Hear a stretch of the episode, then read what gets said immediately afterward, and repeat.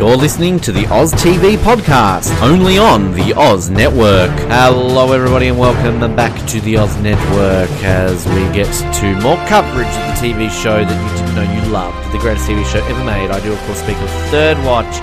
We're, of course, here to talk about the first season, our season one recap. We have completed all 22 episodes of the first season, and what we like to do here on the Oz Network at the end of every season is just do a generic recap, go over some of the things just to refresh your memory, move ahead into season two, and of course go over our big moments from the season, the top five moments, as well as obviously talking about a few other things around the table here. It's a good table, it's a nice looking table, it's a sturdy table, and uh, on this table includes myself. My name is Ben, and Gab, Gab, Gab, Gab, Gab. It just never stops, does it? No, it doesn't. My name's Brandy, and you'll continue to hear us gap, gap, gap, gap, gap. uh, Brandy, this has been a lot of fun doing this. I mean, I've always dreamt about doing podcasts about Third Watch, and when we started the Oz Network, when we rebranded into this version of the show, it was my dream to still find someone to do this with, and you have completed my dream. We've at least gotten one sixth of the way through Third Watch. Um, but uh, yeah, this is this has been a, a, big thrill for me to be able to talk about this and also to, to continue to have listeners, as we've kind of talked about a lot throughout this series. You know, we've had some feedback from some of the listeners, which we've obviously very much appreciated. Um, you know, we've even been lucky, of course, to have uh, one of the directors, Guy Norman Bee, listening to an episode and hand it on potentially to uh, Mr. Edward Allen Bernero. Hi, hi, Mr. Bernero, if you're listening. I'm Ben. We're still here. Hello. Um, so, yeah, it's it's been a it's been a hell of a ride, and um, you know, we, have had cast members of the show like our like our posts on social media, reply to some of our posts. You know, Anthony Ruivivar, I think, liked us. Michael Beach did. Skip Sudduth has. Um, Tia Tahada Texada. Uh, I, I, we're not 100% sure how legit her account is, but we got a bit of a comment back from her as well. So, uh, she's not even in the show yet at this point. So, um, yeah, it's it's been a fun ride, Brandy. It's really been exciting so far. It has, it has. It's been very uh, awesome. I mean, I love it, and I feel like we kind of revived some things. Like I noticed, like in the beginning, we didn't really get much engagement, but now it's like we built this community that our listeners are like really eager to like listen to what we're saying or listening to like the next podcast episode, and it makes us eager to like give out the next podcast episode and keep on going, and it's exciting. I mean, I'm ready for the next season as well, and I mean, I don't. There's not much to say about that, but besides getting to like our biggest moments of season one. Yeah, well, I mean, go. we've got a lot to cover in this episode in terms of what we're going to do here is obviously go through some of the moments, talk about some of the characters, and obviously we'll conclude with our, you know, the best big ones that we'll obviously try and compile into a little bit of a video. But um, yeah, it's interesting, kind of the feedback you were mentioning there, and, and like, look, we're, we're planning a lot of things with this moving forward. Uh, obviously, we keep talking about getting you know actors on the show or people that will reach out for interviews, and we hope that that can still happen. And look, my ultimate goal would be fantastic if by the end of all this, we've talked to enough of the guys that we can get sort of a mini reunion going on. I mean, I, I know they did a um, sort of an online reunion at some stage. Uh, I think just uh, about four of the guys got together in a room and kind of uh, it was like a live stream. Um, which I don't know if I told the story about that. Um, if I did, by all means, sorry for repeating myself, but it was about three years ago, I want to say. I'm pretty sure like Skip was there. I think Coby might have been there. Michael Beach. Um, I think that um, yeah, Yvonne was there, obviously with with uh, Anthony. I think there was you know a group of them. There was a bunch of like the creators, and there was you know maybe ten in the room and it was kind of created by one of the fans who did it. And you had to like pay for it. Like it was like i don't know five ten dollars you paid to watch the online stream of it. Um, and i bought a ticket to watch it but i got my times around the wrong way. So like i actually got up too late and i missed it. And oh. so i i never got to see it. Um, and it wasn't one of these ones where they like kept a copy of it for you to watch later if you know what i mean so it was yeah. a watch it once, that was it type of deal. And I sadly never got to see it. So I, by all means, if anybody listening to this knows what I'm talking about, because I'm sure there are some people in the Third Watch fans group who may may have seen it or were familiar with what I'm talking about.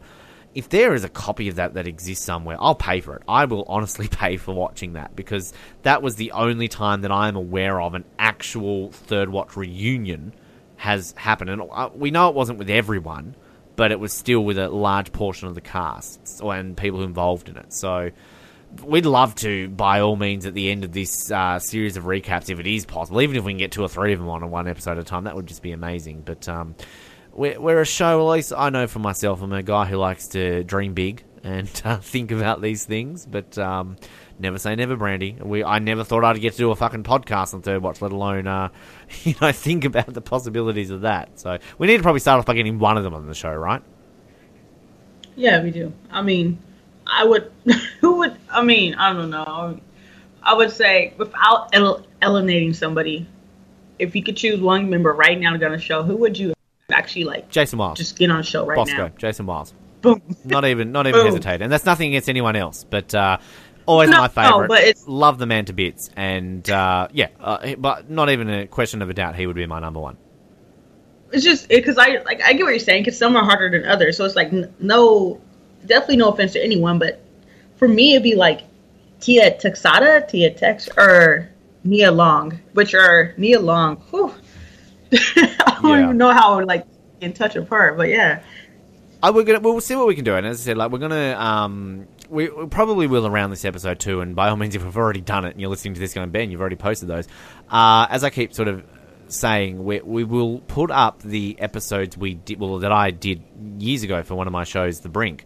Uh, where again, I was fortunate enough to speak to Michael Beach, and I was fortunate enough to speak to Answer Evavar. So, um, I'm, I'm going to share them uh, to go alongside with this, just so people can hear it. Because again, as as I said, both interviews I do speak of Third Watch. I mean, there are other things we do talk about, um, but uh, yeah, the Michael Beach one goes for around about an hour from memory, and the Answer Eve one goes for about half an hour from memory. So uh, I'll share those, and you can you can sort of hear that. Um, but yeah, again, just keep keep your ears out. We're gonna we're gonna try to, to get them on. As I said, you know, we we've spoken to Guy Norman Bee about coming on the show, and uh, you know, moving forward, uh, seeing what else we can do. So. We're, we're dreamers, we're busy people, uh, they're even busier people. Uh, so obviously if we can we can get them, um, we'll see how we go. But anyway, season one, third watch, we're done and dusted. Uh, we can just really start off with, I guess, a, a general discussion of the season. I mean, overall thoughts, Brandy. Uh, you know, we've spent 22 episodes discussing our thoughts on this show. Is there anything you kind of want to go over here, or just like add in, just just in regards to overall vibe of the season in general? I mean, I'll, I'll just add that I think it's perfect way to really set up this show. Uh, we've talked a lot about so many of the elements of this, how it's such a great ensemble show. They managed to share screen time for the most part with these characters very well in this season. Um, you've got enough intertwining storylines to kind of keep you occupied. I mean, there, there are definitely a few hits and misses that we've gone over in terms of some of the storylines that kind of don't, you know, fit in too well with the continuity factor. But um, yeah, a very solid season, a great season of Third Watch, and a great season of television as well. Very underrated, I feel, in the grand scheme of TV. But um, yeah, I think season one is a is a perfect way to set us up to what we're going to see for a further five seasons. I believe I, one thing about this season, like you said, was very well done. It was a it was a great setup to the next six, the next five seasons, and it was well balanced, very well paced. I love how like because you forget that you're watching only one season because like how they did it so well was like they in the beginning it was kind of like slow starting but in a good way and then like didn't you suddenly like in the middle of like what maybe episode I want to say 13, 14, 15, you get more action and you see it gradually move on and move more into the action pace, which was very well done. And again, like I thought, I forgot they were only doing like one season so far. I thought we were like on season two sometimes because it was just so well done with the with the balance of, of it being well paced. Like some seasons are not that well well done. Yeah, no, completely agree. And, and I mean, the thing that I think we've we talked a little bit in terms of like um, you know Nip Tuck and that we, we can go over like a lot of the you know just the awards and things that it won. But as we've kind of established, I think you know Third Watch unfortunately was never really a show that was really recognized by and uh, when I say awards, I, I, I mainly talk about obviously like the main ones like the Emmys and the Golden Globes. Uh, I mean, there are several awards here that the show was nominated for and won, which we'll, we'll go over a few of those in terms of this first season. But uh, I'm talking about like the big, like none of this cast ever sadly got like a, an acting nomination in the Emmys or the or the Golden Globes. You know, ER obviously from sort of born from the, from ER was Third Watch in many ways. ER obviously was the complete opposite. It was just completely, you know, bestowed with honors. Uh, and I, I, I think it's disappointing for Third Watch to kind of not follow that trend because I think the acting in Third Watch is on par, if not better than ER in many aspects. Uh, you know, in, in certain seasons. So, uh, I mean, just quickly on that note, the only Emmy that Third Watch ever won did come from the first season, and it won the Outstanding Sound Editing for a series for the pilot for Welcome to Camelot, which it won in the year 2000. It did go on to get nominated uh, for a few other sound editing awards. Um, as well as stunt coordination awards moving forward, but never would win another Emmy. So, uh, Third Watch is an Emmy award winning show. It only did win the one Emmy, though. But I mean, just kind of quickly going over these, I can see here that um, it was nominated for two Alma Awards, which, as I'm seeing here, are the American Latino Media Arts Awards. Uh, in the first season, uh, both Eddie Cibrian and Bobby Cannavale were nominated for Emerging Actor in a Drama Series. And you would argue, Brandy, the two most successful actors post Third Watch, at least Bobby Cannavale. I mean, Eddie Cibrian, as we went over last week, kind of hit and miss, but I mean, he's definitely landed a big hit with LeAnn Rimes. Um, so, yeah, and just some other random ones here. I mean, it was nominated for a Casting Society of America award in the Best Casting for a Dramatic Pilot. Um, going through here, an Image Award for Outstanding Actor in a Drama Series to Michael Beach. Didn't win it though, he was nominated. Um, and just quickly, also in the year 2000, uh, nominated in the Golden Reel Award in the Motion Picture Sound Editors for Best Sound Editing in a Television episode, Episodic Effects and Foley for Welcome to Camelot, the same one that obviously won the award for the Emmy. It did win a PGA award, and I'm not knowing if that's the Golf Award. Isn't the PGA the golf? Um, according to this, it's the Producers Guild Awards of America. Uh, John Wells won it for, um, well, it says here ER and the West Wing, but I'm guessing they lumped Third Watch in there. And it also uh, won a Prism Award for pre uh, primetime drama series episode for History of the World. Your favourite episode, I think, in this season. Um, and the Prism Award. Uh, is an award to, to encourage creators their right of creative expression um, which is nice. Cool. Uh, just I've never heard of that award before. Just thought I'd point that out. But uh, anyway, um, so we're kind of going over that. I mean, also what we kind of go over here is, I guess, just the main plot lines, and I, I think kind of what's different about talking about Third Watch in regards to what we do on Nip Tuck is that Nip Tuck really has clear storylines that kind of go over the whole show. Third Watch is a little bit more kind of, you know, episodes are separate in their many ways. It's it's kind of the conventional TV drama, but there are still definitely plot lines here that go the whole season. And these are the ones that I've gotten here, Brandon. By all means, please uh, add some extra ones in here if you feel I'm missing any, and we can kind of discuss the main ones here. So, um, I think really like a lot of the focus this season was obviously on Carlos and Davis you know, in terms of the fact that they're rookies, their very first day on the job is the first episode we see. So it's kind of the development of their their rookie skills, if you know what I mean, as a paramedic and a cop, moving through that. Um, and kind of on that, I think kind of you have sort of tacked on is sort of Davis and Sully's relationship and, and Carlos's and Doc's relationship, how it's they're same but different. I mean, very different in many aspects and kind of their working styles. Whereas obviously all the other pairings are all established partnerships that we kind of join in on. Uh, other plot lines, the main ones are the Kim, Bobby, Jimmy triangle, which kind of really just turns into Kim and Jimmy by the end of it. Um, so I think kind of that's a big focus of the first half of the season. But then Kim and Bobby sleep with each other, and he discovers Trevor uh, and she disappears. Um, and then obviously Kim and Jimmy kind of by the end of it are sort of about to, and then stupid Brooke comes into it. Boo, Brooke. Um, we obviously have uh, Davis and his dad. That that's that's a very recurring uh, storyline yes. over the seasons as well, and kind of Davis wanting to learn a little bit more about what happened with his dad, given that Sully used to be his uh, dad's partner before his dad died. Um, one here I kind of thought was a bit of a sort of a loose one to add, but I think it's still important to mention is kind of the loneliness of Sully and just kind of like his dad, just kind of like him outside of his job and what he's gotten to. I mean, it's kind of an ongoing theme of this season. You know, early on when he's with Maggie, and then kind of just like the few little references at the end with his dating. Uh, Jimmy's gambling. I mean, Jimmy had to do something th- during this season before he overtook Bobby as a more relevant character, I guess. So we kind of had Jimmy's gambling habit.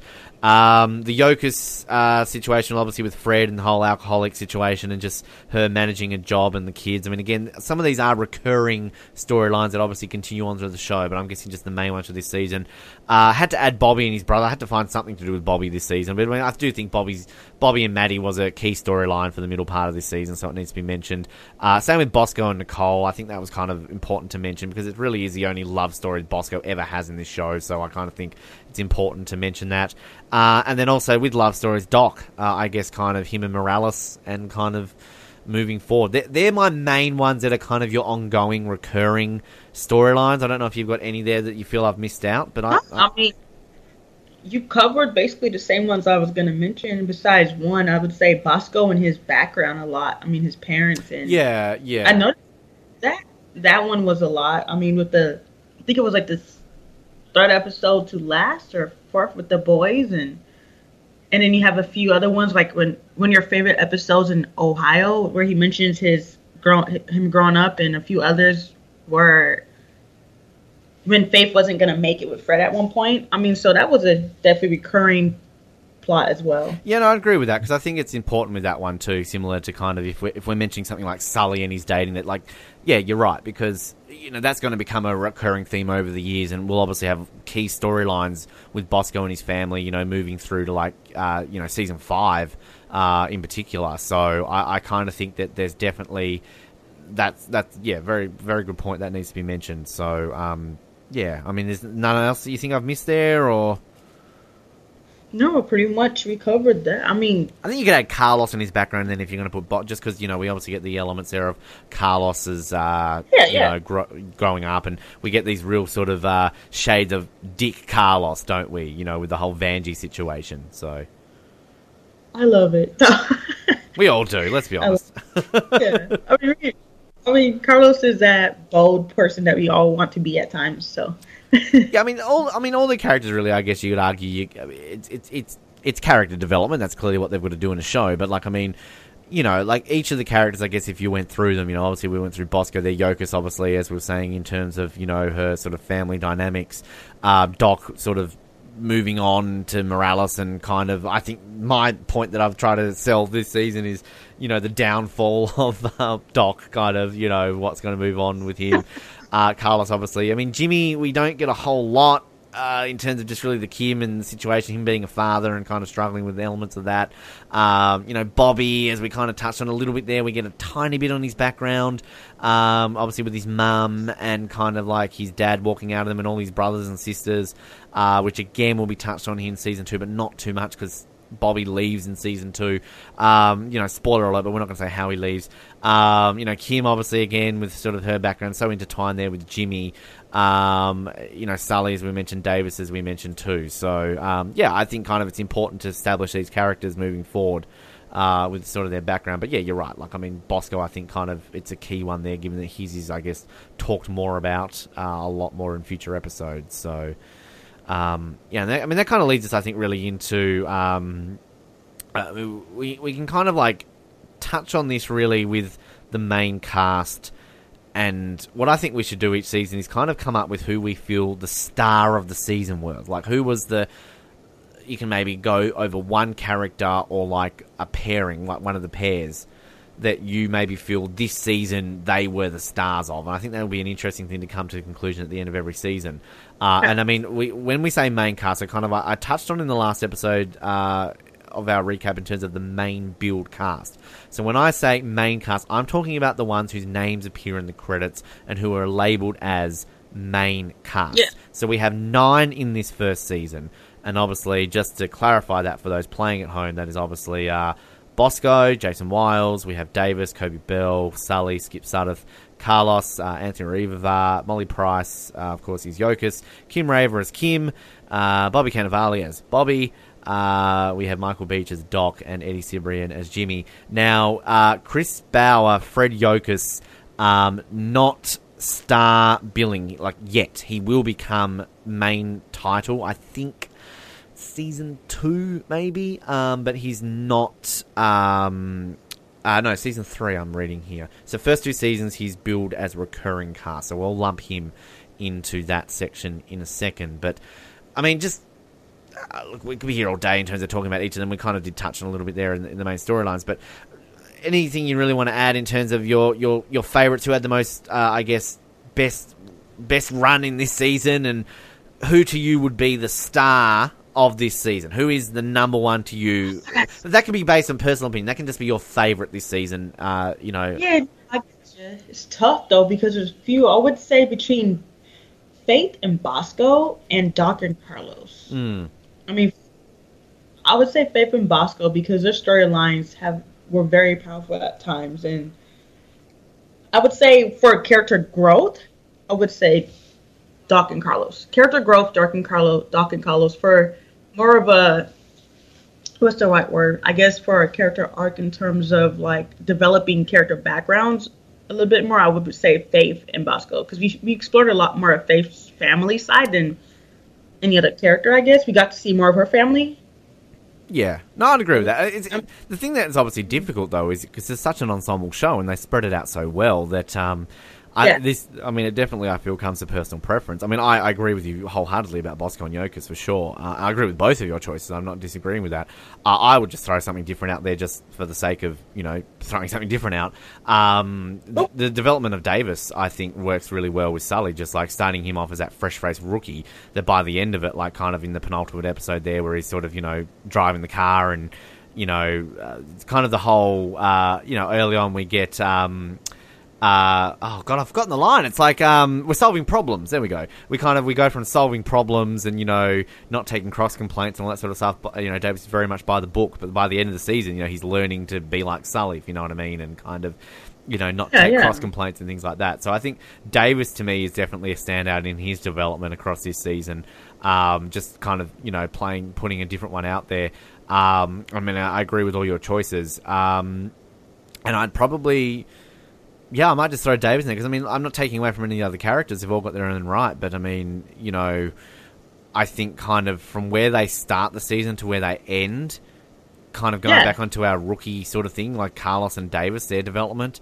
Uh, but yeah, Bosco Yokas, absolutely. Doc for sure in terms of where he starts to where he is. I mean, you got to throw in like someone like how he's with Jerry at the beginning and how he's with Morales at the end. I'm not saying he was with with Jerry. I mean, he could have been. Who knows? Um, but uh, no, they're brothers. We know that. But uh, yeah, it's it's it's interesting and, and not taking away from the other characters. I just feel that like you know, Kim's storyline, Bobby's storyline, Jimmy's, you know, so they're, they're kind of all very stagnant in terms of, not stagnant, but like, they're not as open ended as the other characters, if that makes sense. They're not as weighty and, and fat. Like, and I'm not calling the characters fat. The, the storylines are fatter for the other ones. I just called the characters fat, Ben. Good job. Uh, I love it. Never a dull moment on this podcast. Yeah, never.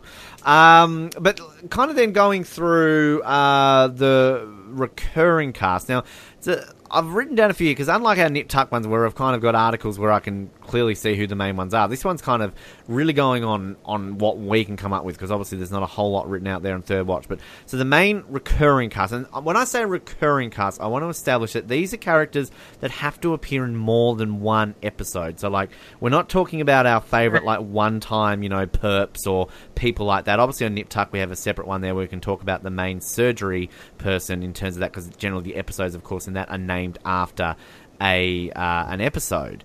Uh, the person, the episode is named after the main person, I should say. So this is kind of recurring characters across the first season. So obviously, I've touched on Fred. Fred is going to be there all the time until he joins the main cast. Um, we've obviously got to go over Candyman. He becomes sort of a recurring one.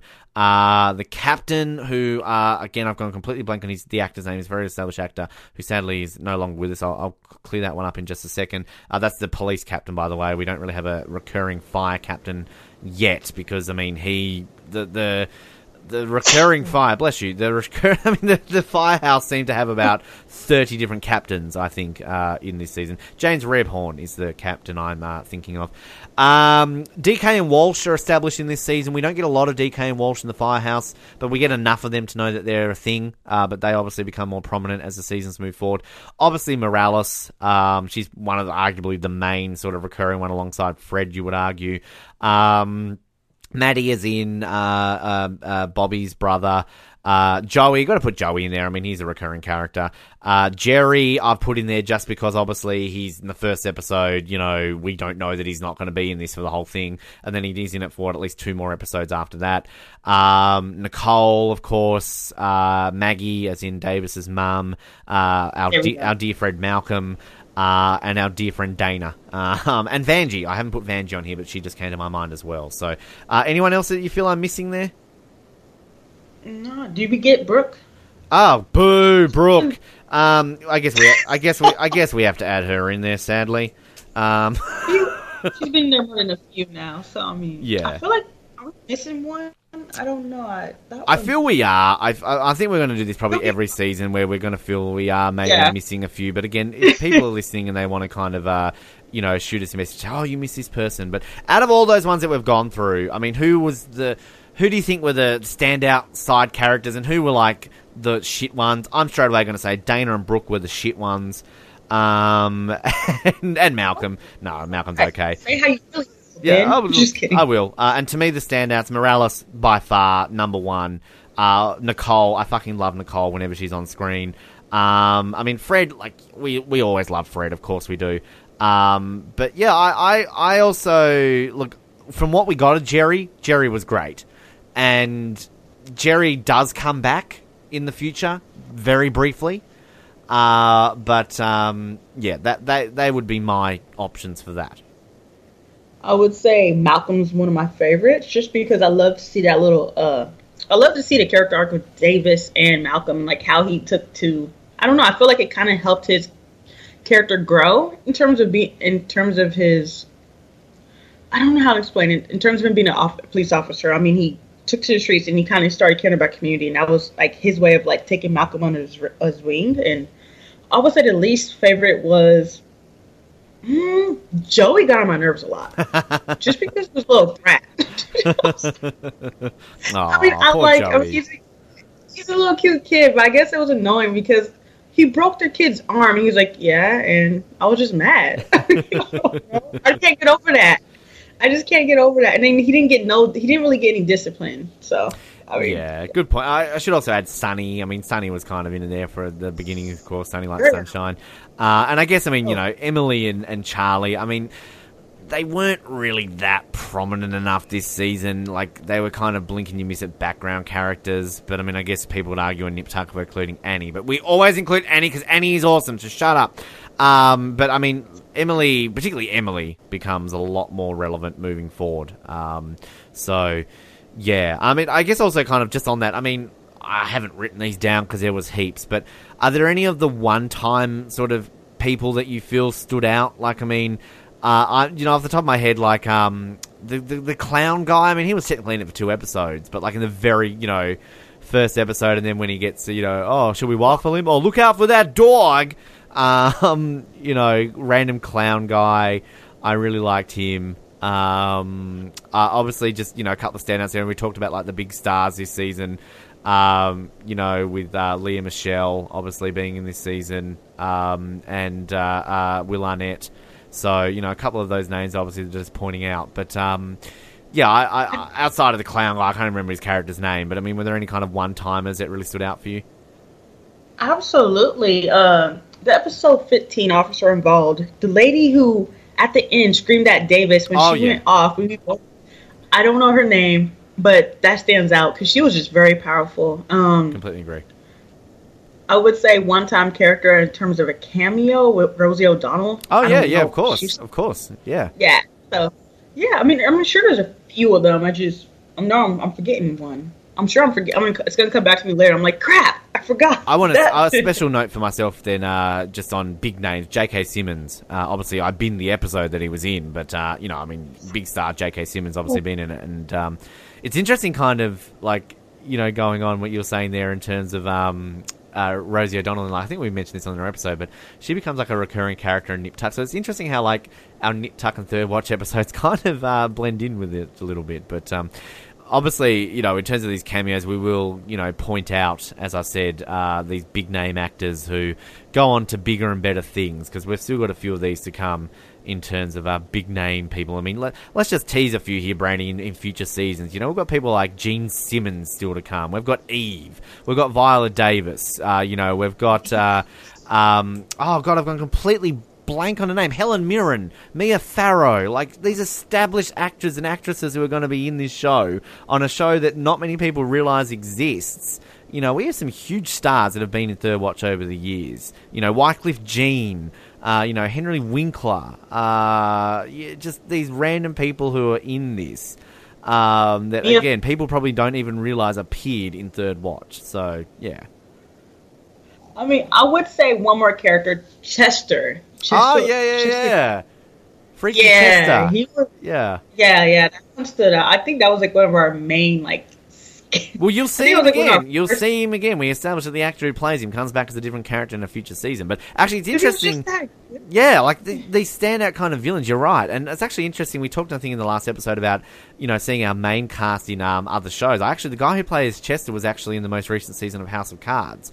Um, and huh. quite good, quite a good actor. So uh, yeah, it's it's it's interesting, kind of seeing these uh, these people obviously uh, moving forward. Um, so I mean, I guess kind of leading in here towards the uh, you know other parts of it. I mean, this is kind of a very open-ended question in terms of what worked and what didn't work. You feel this season. Um, I really think there's very little that didn't work this season overall. Because I mean, this is your establishing season, getting to know these people, and we've kind of covered all that in the, the plot lines and obviously the main parts with it. I mean, there's very little in this season I feel overall doesn't work, besides the real little nitpicky things that we've pointed out, like you know the one thing I'm going to say didn't work is tonight on Third Watch. excuse me. It gets me so worked up that my voice changes. Um, I yeah, I cannot stand that shit. That's ridiculous. Um, and other than that, I mean, I don't really think of anything that stands out to me. What worked? I mean, pretty much everything worked to me this season. Uh, you know, one thing that I don't know if we talked about too much. I think we did at the beginning, but we kind of faded away from giving it its uh, its due. Was the, the like New York as an extra character. I mean, if you watch the the um, the documentary that's on the first season DVD, the creators basically talk about how New York is a character of this show. It is the main character of this show because you know they are filming this show on the streets of New York. This is not shot in a studio. This is all filmed in New York and like little things that they point out, which I'm pretty sure we've mentioned before, but if we haven't, like this is a very interesting fact. Is like you'll see a scene where a bike messenger is like going through the shot, and you're thinking like, oh, that's pretty like realistic. Like you know, they've gotten an extra to ride on a bike, but no, that was an actual bike messenger who ignores the the fact that they've closed down this street to film a TV show. Uh, you know, there, there's scenes where the characters like walking near a subway and they've got to speak loudly because the train's going past, and like that's all just kept in. Like they're told to kind of act around New York because New York is the character. So to me, that definitely works in this first season, and it it, it stays through it the entire season. Uh, you know, and like my love of New York City has always been there, but I mean, this show solidified it so much. And I mean, again, my email address, and people sure can email me if they want to, is nyc55david. So I mean, I mean that's my Twitter handle. It's my Facebook profile handle. You know, it's just essentially my username that I use for everything. So um, yeah, it's. I think that's to me just something I want to decide point out here with the what worked area. So again, don't know if you got anything really to say. I mean, is there something here that really didn't work for you? Uh, I mean, look, let's be honest, it's Brooke. Uh, but uh, yeah, boo, Brooke. No, I mean, no, I definitely. I will say, what didn't work for me was the Sunny episodes, but just because she was annoying. But in terms of, tell us what you really think, Brandy.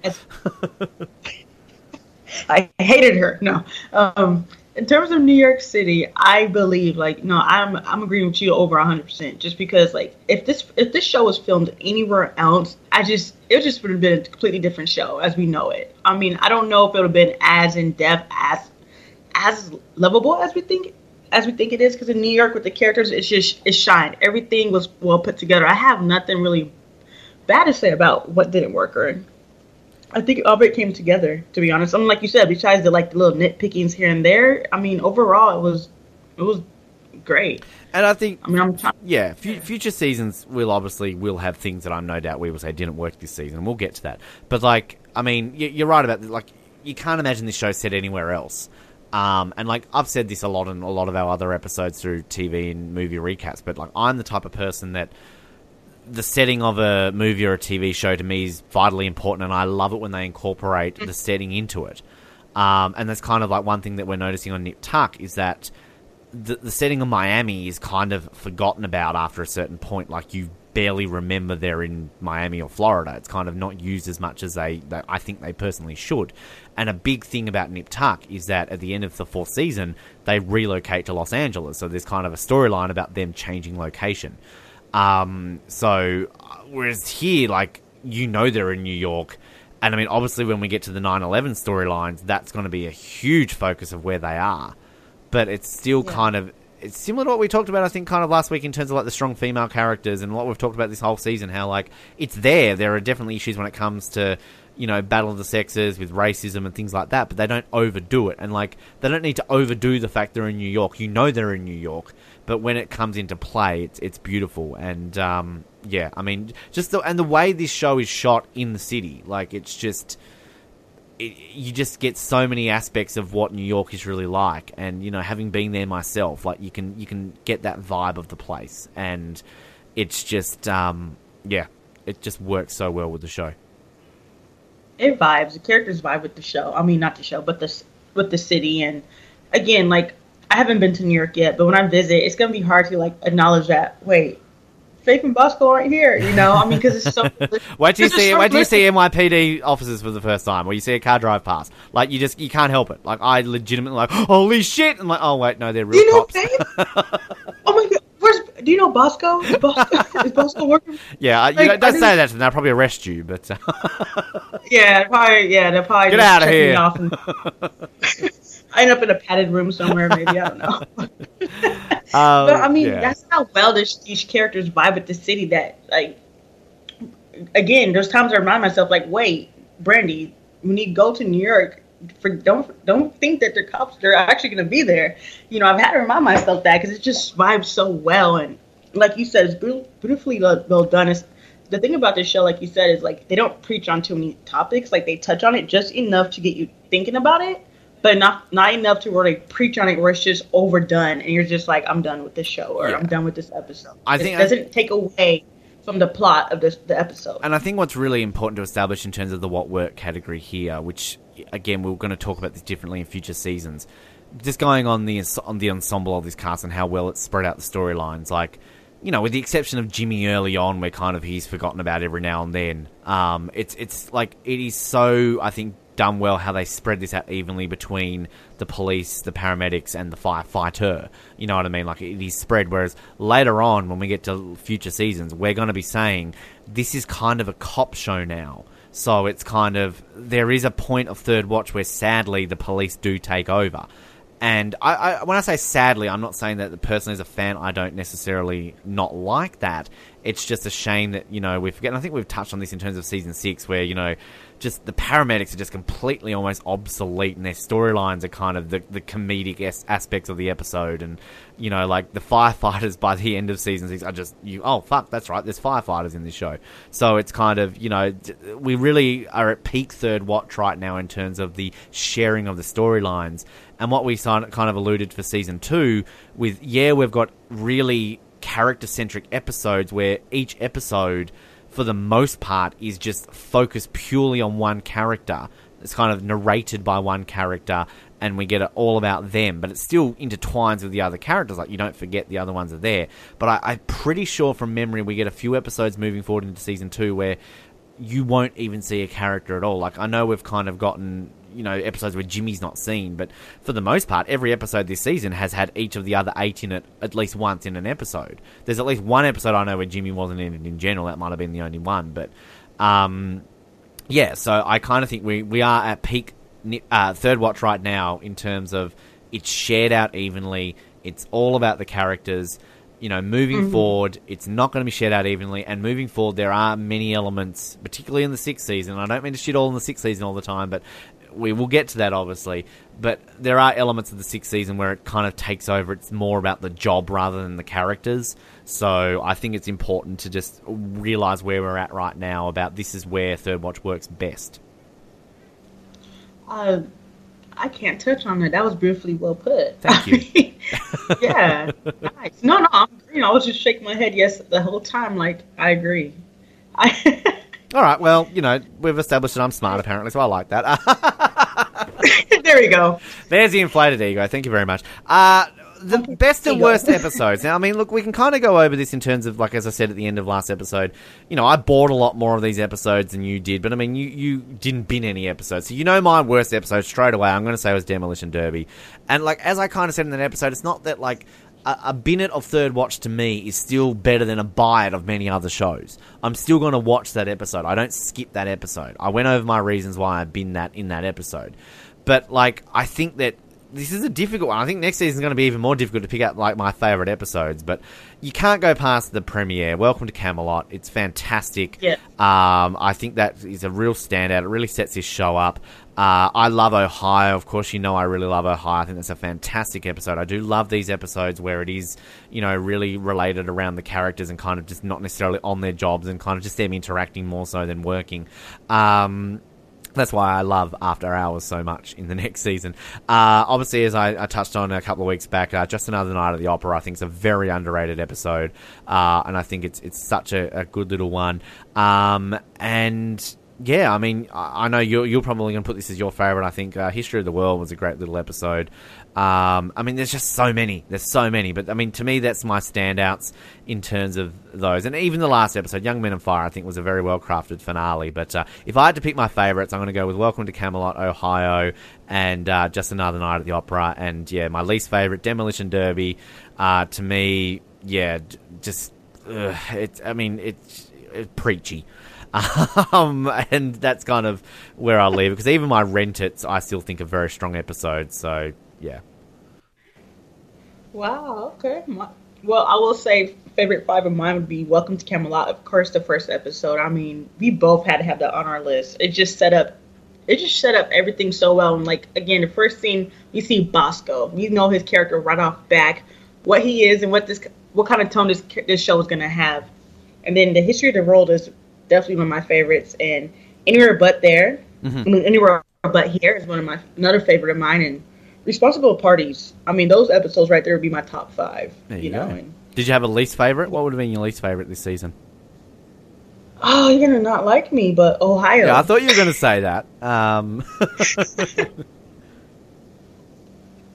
it was just and i think i think that's the one i kind i rented because it was Yeah. just i don't know politics maybe it's just okay maybe because i didn't have a problem with it then but maybe it's just too close to home right now being in america so maybe if i like watch it well hopefully oh well hopefully sooner the next eight years i don't know if he'll get elected again but maybe don't make people panic. I mean, they're, they're Just- scared enough over four wait. years. Just- well i'm just i'm just i'm hoping he gets impeached soon i mean i've still got my hopes up but ohio i think it's my least favorite right now because it's po- political but you know if trump is out of office come back to me and then ask me if it's my favorite if it's a good one yeah, all right. Good, good, good answer. Sure. Uh, now we kind of what we'll do at the end of every season is we do these two main things, which are kind of the fun part of this. Not saying this hasn't been fun; I've had a lot of fun, but uh, we're going to rank each of the seasons and also then bring our top five moments. Now, this is going to be the easiest of all the seasons right now, Brandy, because if we're ranking the seasons, we have to like put in order of our favorite seasons, and clearly right now we've got no option. You and I are both going to put season one at number one. So uh, this will be a bit more of a topical debate next season and from every season forward. So by the end of season two, we're going to say like, okay, did you like season two better than season one? Would you put season two in number one or number two? And season three, obviously, you'll do it in that order. So right now, just to confirm it for the record, Brandy, in what position would you put season one out of the one season so far we have gone through of Third Watch? just number one Oh my god, I wasn't expecting that. Why? Why would you say that? what about you Uh, look, I disagree. I, I wouldn't put it at number one. I'd personally put it at number one. I think it's not that high, but not that brilliant. So, uh, yeah. why would you do that Because I'm a dickhead. I don't think Uh, I said it. I said it. Um, uh, sorry, sorry, hang on. Meant, that's what I meant to say. Oh, thanks for disagreeing with me on the whole dickhead thing. And you're meant to be like, oh, but you said it. Uh, but this this is the fun part. This is a really really fun part. One thing I'll say is like um, I remember many many years ago, uh, a friend of mine we watched. Uh, we kind of had a trade where we like would each say like let's watch a favorite show of each other and kind of you know let's show each other this sort of stuff. I tried to get her to watch Third Watch, but she wouldn't do it. So uh, it was 24. I made her watch 24. She made me watch Buffy.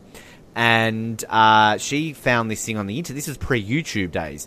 Uh, where she found like a fan website had created the top 10 Buffy moments of all time. And they put together a little fan video of the moments. I fucking loved it. I thought it was brilliant. So I went and made a top 10 24 moments. And this was only like 24 was still on air. It wasn't even ended yet. So that was a lot of fun.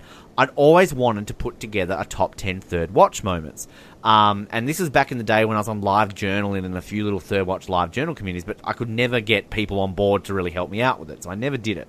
So what I think would be a fun thing to do, and we- we're doing this obviously in our Nip Tuck ones, we've done this on some of our Survivor ones. At the end of every season, we're going to come up with five moments from each season that we feel are the top five moments of the season.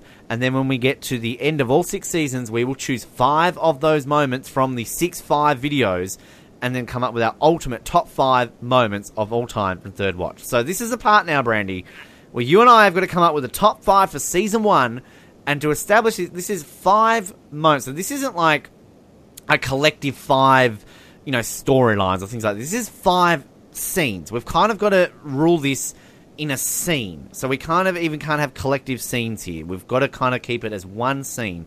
And what we will do, we will put a video of this together. Again, if we put this on uh, like YouTube, uh, Facebook, and they get taken down, it's out of our control. But we will still have this uh, list on our website, at least to kind of point that out there. Hopefully the video won't get taken down. So these are our five moments, and this I found very difficult because unlike a lot of the seasons moving forward, there's a lot of little moments here which I think can make it, but there's probably only one, maybe two, I would say are like 100% have to be on this list. Other the rest of it I think's up to interpretation. So I just want to say straight away, my two, well, my my one guaranteed moment that I feel should be on this list, no matter what, because I think it's important for the characters and it's important moving forward, particularly with one of these characters. To me, it is a scene with Sully and Davis in the park where Sully is explaining to Davis about how his father got shot. To me, that is the one absolute that I will fight for that has to be in this top five. I don't know if you had that on your initial list a lot, but that's my one main one that I said would have to be on this list. No, I you took a serious turn. I um mine was Bosco running after the kid just because again I feel like it sets up the storyline so well in that one scene. I mean, usually you get the tone of a show in that first scene of if it's going to be like a, a comedy or a serious show or like I mean right then and there you kind of know Third Watch is going to be different Yeah. Oh, in that one scene. And look, I don't, I, I don't, I do not in any way disagree with that. That scene was uh, on my list here that I've written in front of me too. So I mean, this is where we can obviously, you know, kind of vote and see what we're doing there. But I, I would just argue that that scene was powerful. It was, it was well acted. It was well written. It's important for the overall context of the storyline with Davis in particular. Uh, so I, I just, I feel like if I'm thinking of these key scenes in this season, that to me is a standout, and I might even argue is the number one. But we'll get to we've got to vote these in order once we come up with our five. So I mean, I, I don't know. Are you do you agree with what I just said or disagree? I agree. Or No, I agree. I think that I didn't have it on mine. No, I do agree with it. I didn't have it on mine. I was just no, I was just like loving how how you took that, and I was like, wow, okay, I didn't even think about that one scene. So I mean, I'm happy you pointed it out because that is a very big scene because it does it does matter down the line as well. So that's a huge scene. Now, uh, we'll just reiterate. I mean, when we put this list up, we will obviously put the episodes that they're in. Um, so I'm thinking, was this episode? Was this like episode three or episode four? It was right at the beginning. Uh, or was it number two? Well, it's in the first four episodes. Specifics, people. Um, now, uh, you so your your scene that you mentioned there. So the the opening scene from Welcome to Camelot, where we've got uh, right here, right now, being played as Bosco's chasing the kid into the car, and Officer Sullivan, Officer Sullivan. You know, I popped in for curfew last week. These were his exact words. Like, you think that scene should be in it? I definitely think so. Well, I think it was more so like when Bosco, like you see how he wrote a dick on the side of the car, and you see Bosco like yell, like Yeah. you know, you know. I think it was just right then and there. You knew this Third Watch was going to be kind of gritty. Yeah. Not to the not really gritty, but you just knew it was going to be different because that's what pulled me in when I first got into Third Watch was like, wow, this is going to be different. This is this is not going to be like, oh, sorry about being offensive, or you know, it was more like this is going to be a show that you could just get into, and you knew it wasn't going to have like that many boundaries. Yeah. In the beginning, I mean, I'm sure, like you said, nowadays it would, but more so, yeah, that scene right there, and when the sirens go up and Bosco's like, fuck, you know, and yeah. I yeah, I agree. I think yeah, for sure. I, I I was definitely thinking that too. So I'm going to write that down. I think I can agree with that. Should be in the top five. Uh, the opening scene. Uh, I mean, a couple of ones that are kind of going on that first episode. Which look again, I'm going to go over some of my moments here, but uh, one potentially, which again, one thing that I think kind of we need to it's going to be difficult with so many main casts is try and spread it. We don't obviously want it to be too police heavy. We don't want it to be too paramedic heavy. And obviously, then we've also got to look at you know when it comes to like we don't want there might be an episode where we're going to have five moments in one episode alone, if you know what I mean. So I guess like I, I would agree the two that we've just gotten there are guaranteed to be on this list. The, the the one this isn't from the same episode. I'll come back to that one from Welcome to Camelot in a second. The other one that I would uh, my, my number two that I said probably should be on this list uh, would be Bobby and Kim kissing. They finally kiss. Um, that leads the end. Of, yeah, that to me I think is vital in the storyline. Uh, so that to me would be the other one that I would have fought for to be on this list. That is on my list, literally. So Yeah. right now I was looking at it. So yeah, I I guess we would put that there because I feel like that is vital because that was such a big tension build up for the longest time Yeah. and when it finally happens, I mean that's definitely important. That was definitely important. Like the audience, like the listeners know, you know, or needed to know, like, you know, it was something that was resolved in season one. It's not something we have to look forward to, like, in season two. I mean, I don't know if that's spoiler or not, but pretty much they're best friends now, and that's how it's gonna stay. And can I, You know? yeah, and to clarify when I say kiss, because I know they technically kissed twice. This, well, Bobby went into kiss her at one point. I'm talking about when they actually kiss, and they obviously the end of the episode where they ultimately will have sex. I'm not talking about the one where Bobby goes in to kiss her and she's like Bobby, like turns away. So yeah, the that bit, and Okay. yeah, uh, and just quickly to backtrack. Either one, they're both important. Yeah, oh, exactly. Well, um, just backtracking uh, the episode where Davis learns about in the park. I've just looked it up here. It's uh, episode two, anywhere but here. So I knew it was in the first four episodes. So um, just to clarify that one. So okay, so our three so far, we've got Davis learning about uh, his dad in the park. That scene that I just mentioned. We've got the opening scene from the very first episode, and Bobby and Kim finally hook up. So there are three locked in. We haven't put them in order yet. Now the other one, I'll just go through the ones up here, and you can go through the ones there, and we can see what match up. So the other ones that I've got here, uh, I've got the end of Welcome to Camelot. Um, not when Jerry gets shot. The the moment when they're in the ambulance and it leads into them in the hospital where they're all together and Doc gets up on the box and kind of looks over the, the screen and you've got Battersea playing in the background by Hooverphonic and I think a lot of why that is important, I think, on the grand scheme of things, is you've got a an ensemble cast, you've got them all together, which shows their close working relationship of how they're all intertwined with each other, and also the the tie-in fact that that is the song that will play in the very final scene of the final episode. So I like that. That would be my argument for that. I'm, I'll come back to it like this. Uh, added to that, Jerry's shooting just as a separate one. Uh, Jimmy's Jimmy getting shot. Uh, I've got Bosco getting shot and thrown out the window, which is what also in anywhere but here. Uh, I've got uh, Yokas's speech to Davis when they're when Yokas is basically saying like you've got to decide what cop you want to be. You get a bit of Bosco, you get a bit of Sully. Um, I've got Yokas dumping Caesar in the alley, um, to like basically getting killed. Uh, I've got Morales and Doc's first kiss. Uh, and I've also got uh, Doc and Carlos's fight where they punch each other up. So they're the moments that I've written down as possibles. I don't know if you had any matching there, or if you had any others that I, I've missed there. I have two matching ones because like I had some more moments, but then I had to cross them off because I was like, okay, we, I need to get this down to big five moments. And I would say the Doc and Carlos fight is actually one of them. Yep. And then Jerry, like the when Doc is like, put your mask on, Jerry. Like that scene, every time. I don't care how many times I watch that episode. I'm thinking about it right That's now, Brandy. I'm literally getting goosebumps. I'm, I'm not even joking because Yeah, I, I think I mentioned time. in that first episode that song "Battersea" by Hooverphonic. Just that's a song that makes me cry. Um, and like tear, yeah, Yeah. yeah, you get tears in the eyes. Like it, it fills you up. I mean, I, I'm not going to argue with that. I'm I would argue against it if you didn't put it on because that scene right there, like put Well, the we mask might on just Jerry. come up with our final two scenes there. We might have just established our five, unless you kind of want to fight for any other scenes really there. Because I mean, like if we both agree with the Doc and Carlos fight and then the closing scene of episode one. I mean, I know you would argue we've got two scenes from episode one, but I think they're kind of both their own uh, animals there that need to be on this huge. list.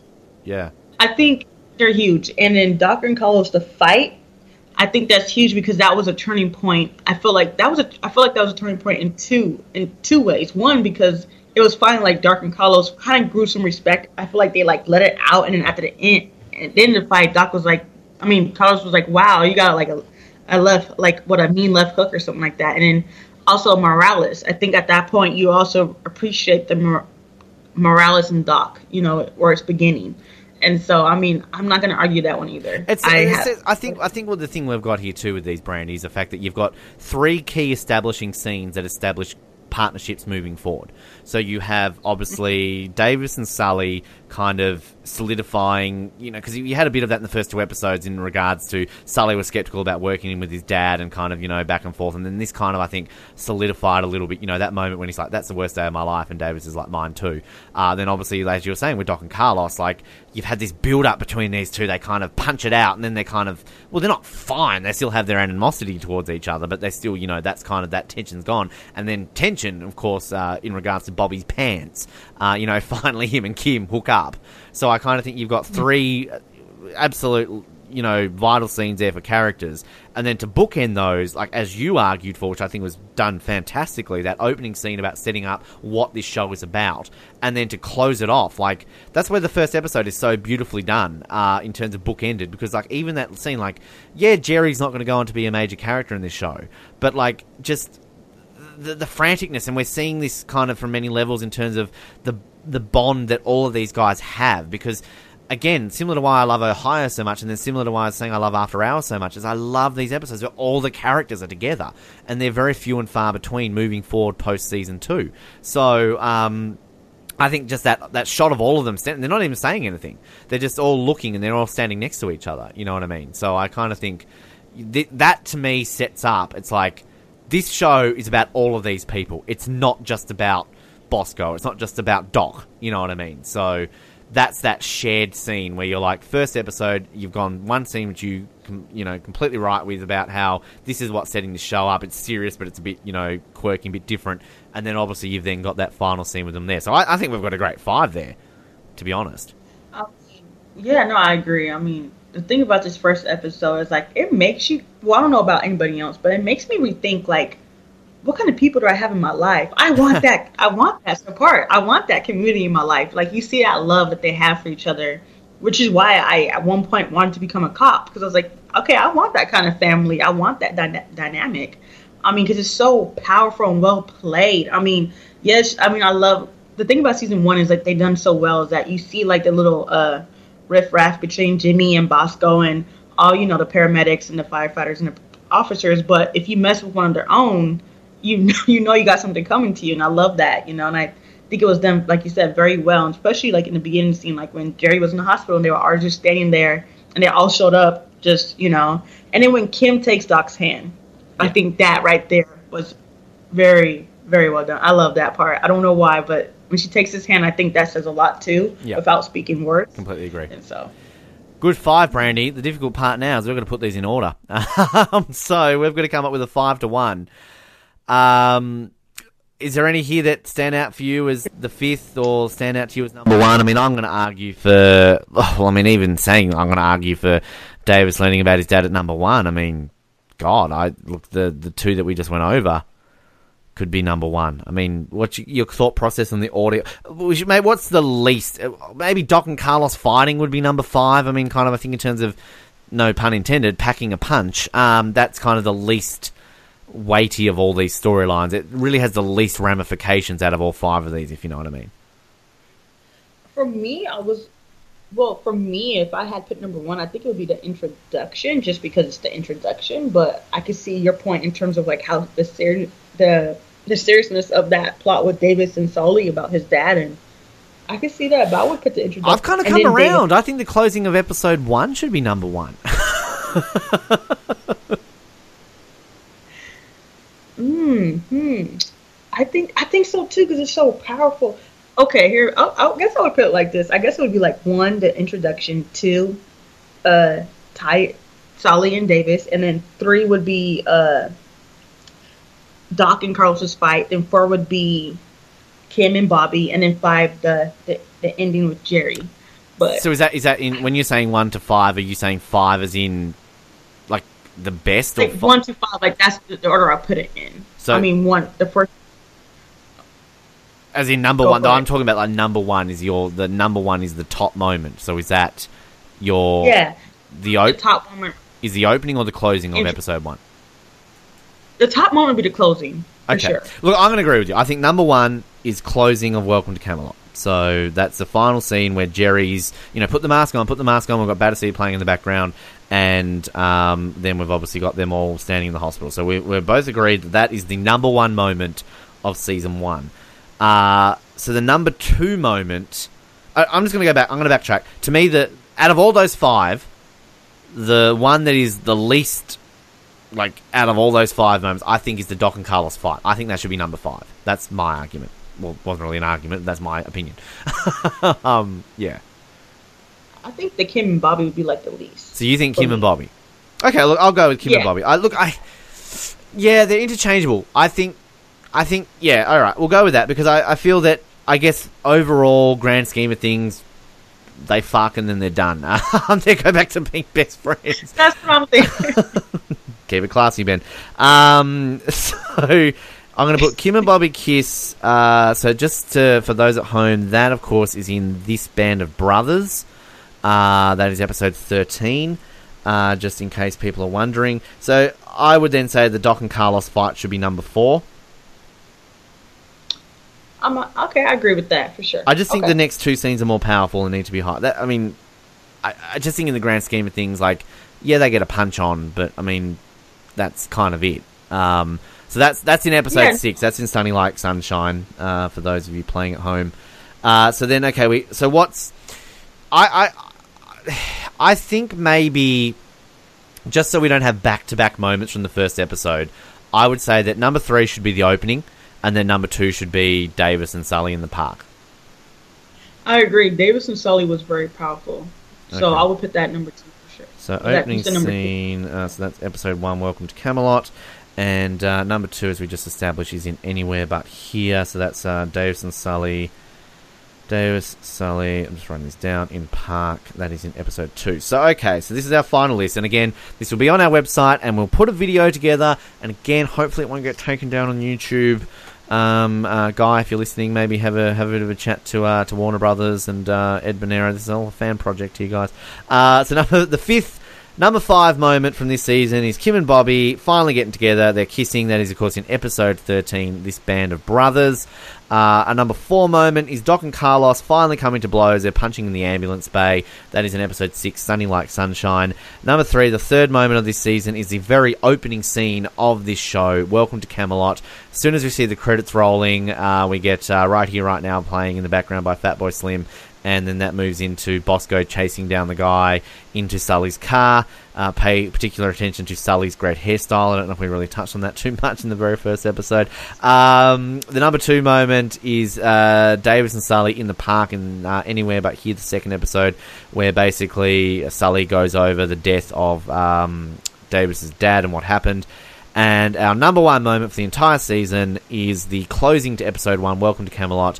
After Jerry has been shot, they're in the ambulance, and kind of just everything that goes through there as Battersea by Hooverphonic plays. Done. There we go. Uh, Brandy, uh, how do you think that ended up? Good? That was great. I, think I agree. Great.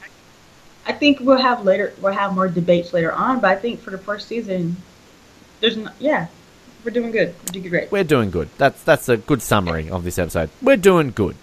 Uh, so, moving forward though, um, right now, uh, Brandy, season two, and look, I've talked so much about how much I love this season, and um, you know, I said about Nip Tuck season two, I said it's one of the best seasons of television. I'm going to say it again, one of the best seasons of television. One, look, more so the most underrated seasons of television. At least Nip Tuck season two got acknowledged for winning a Golden Globe for best TV drama. Whereas you know here we don't really have much um, you know awards that it won, but like just kind of you know, things to look forward to. As I've kind of alluded to, this this really becomes character centric. As I said, the majority of these episodes are based around one character and then narrated by a character.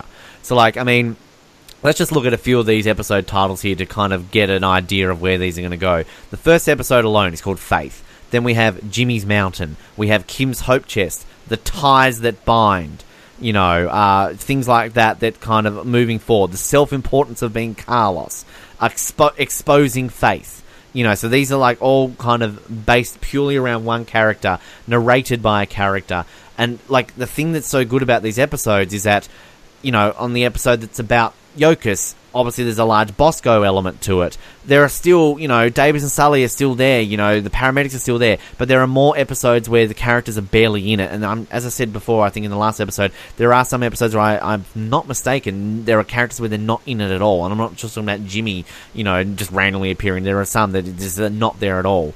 Um, we meet a couple of key players moving forward in season two. Uh, we've teased a lot about Taylor, uh, Alex Taylor, who joins the uh, paramedic fraternity. Although you would argue she also joins the firefighter fraternity because she's kind of both, which makes her character very unique. Um, should mention, uh, and I, I, haven't really, I completely forgot actually she came in season two. I thought she came into season three, but no, she comes into season two. Tatiana is in this next season, and oh, love me Tatiana. I, this storyline with Tatiana and Sully, like, I just want to cry right now. Um, it's amazing. It's so good.